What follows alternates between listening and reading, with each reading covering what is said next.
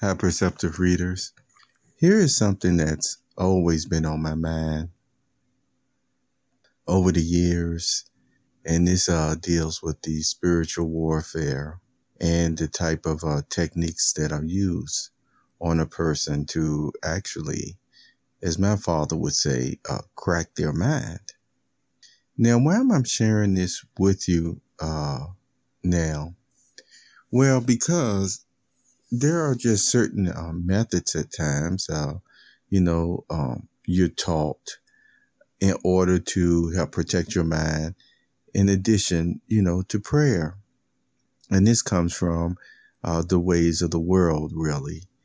And, you know, I've told you before some of the conversations, interesting conversations that I had with my father. And, you know, we talked about compartmentalizing things and uh, of that nature. Now, I want to talk more, but let me stop for a moment on the compartmentalizing. You see, I've uh, mentioned, and other persons I've talked about, you know, you have people, psychologists, and everything that uh, help people to deal with whatever is they've been through in life, you know, um, trauma, otherwise PTSD, and all, all sorts of stuff.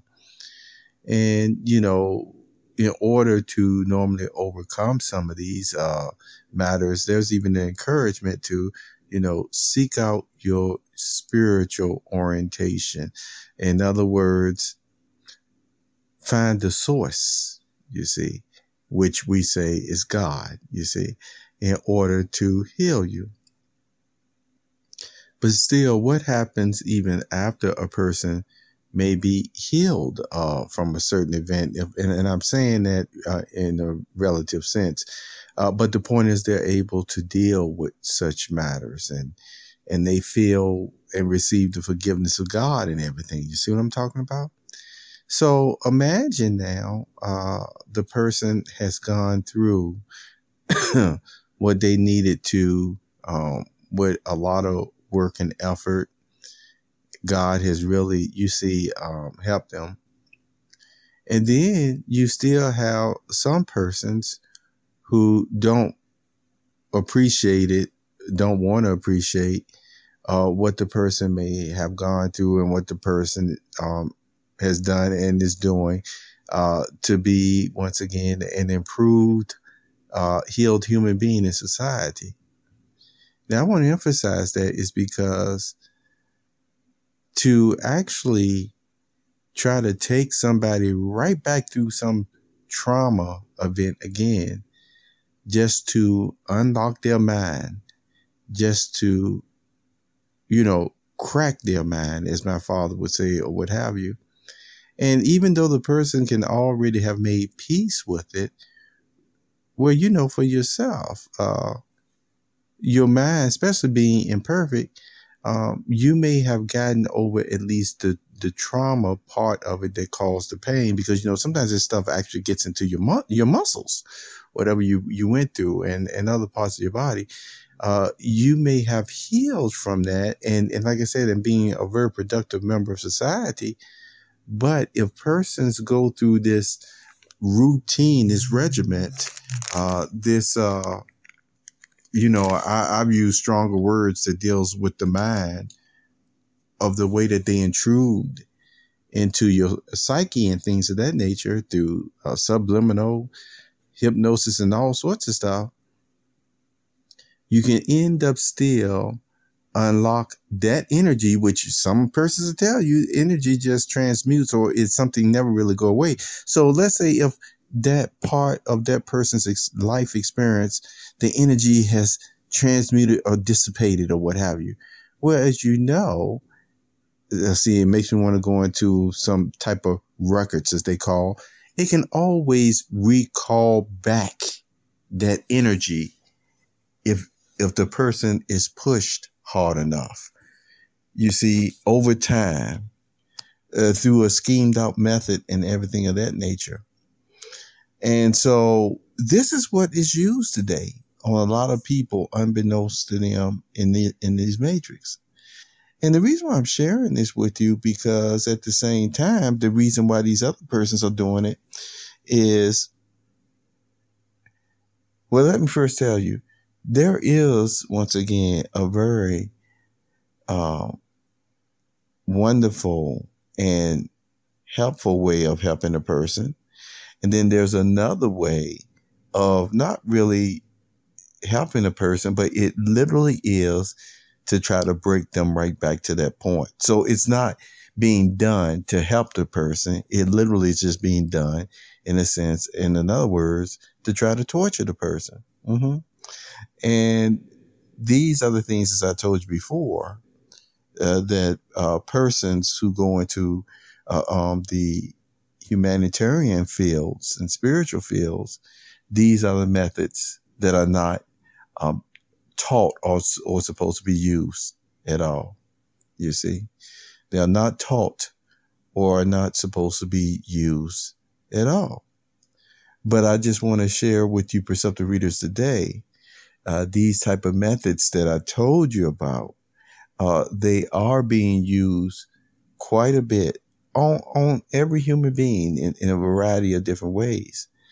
And my encouragement to you is this, though if the enemy from the spirit realm is using these type of techniques and tactics on you pray and continue to remember with the efforts that you are made you really are worth something you are worth something and you see another way that i normally try to you know help a friend or what have you, you know, or over the years and stuff like that is, you know, I don't take it from the route of always having to make yourself feel bad and look down upon yourself in order to grasp the graciousness of God.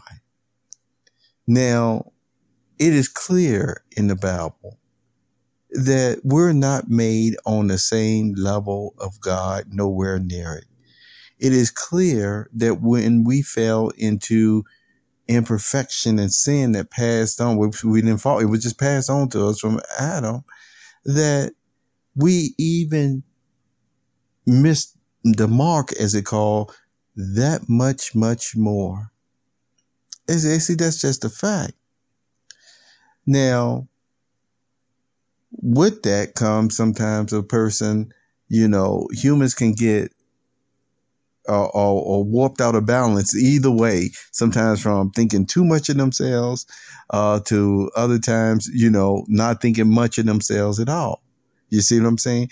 And so that's why I'm just uh, trying to give you this encouragement today that the best way I still feel to help anybody, whether they're going too much, thinking too much of themselves, or they're not thinking too much of themselves at all, is just to still deal with them in love.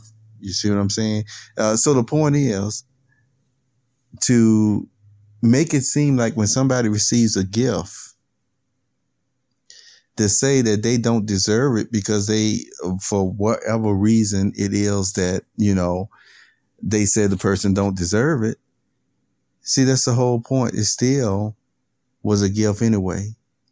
And it was something in that person who gave the gift to the other person that why did they give them that gift? Because they appreciated something about that person. It could have been an action or it could have been again some type of effort some type of statement, some type of smile, some type of, once again, uh, uh, personality trait of goodness, you see, that moved this other person to give them a gift.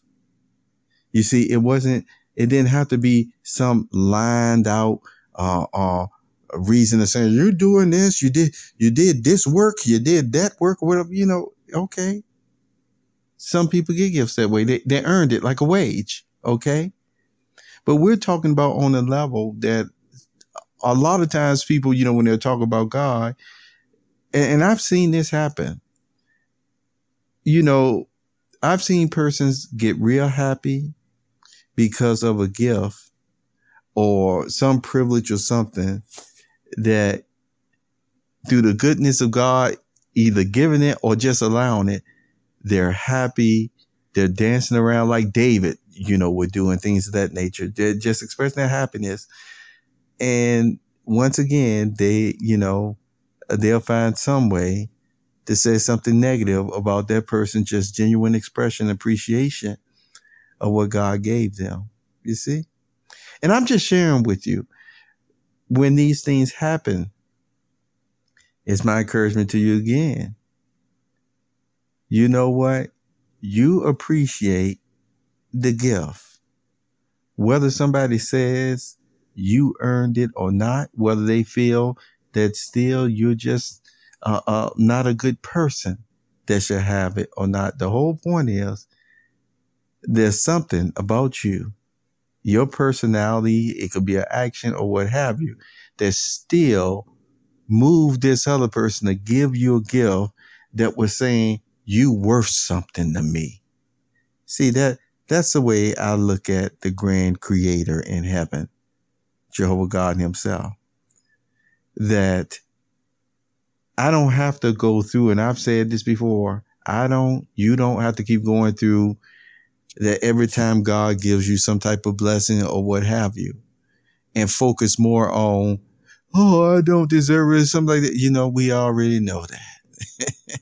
we are, but see, that is still not in the whole mode, the whole context, the whole feeling uh, of the matter. You know, it's it's like an apples and oranges that I just can't go into right now. But see, that's the way that I'm trying to get you to see it. Look at it more as again as a parent, like a father or a mother who just loves their child and just gives their child this gift or that. And yeah, sometimes what would a parent even say at times? Oh, you deserve this gift. You see, that there doesn't have to be some uh, uh some pretty, you know, systematic uh, breakdown of nitpicking the the show why again you don't deserve the gift uh, in order to prove the goodness of the parent that gave it to you. No, accept it in the mold that is being given in at that time from the person that you know really loves you. There's no reason to even have to go any further. And if someone tries to make you feel different, that's them. But the whole point is, what am I saying? You did deserve that gift. And I don't mean it in a prideful way. I mean it in a way of you reflecting God's image enough of that goodness and wonderfulness that again, it touched somebody else even heart who reflected God's image. you see, uh, and, and look what happened. That reciprocation. And this is what God and Jesus says would happen.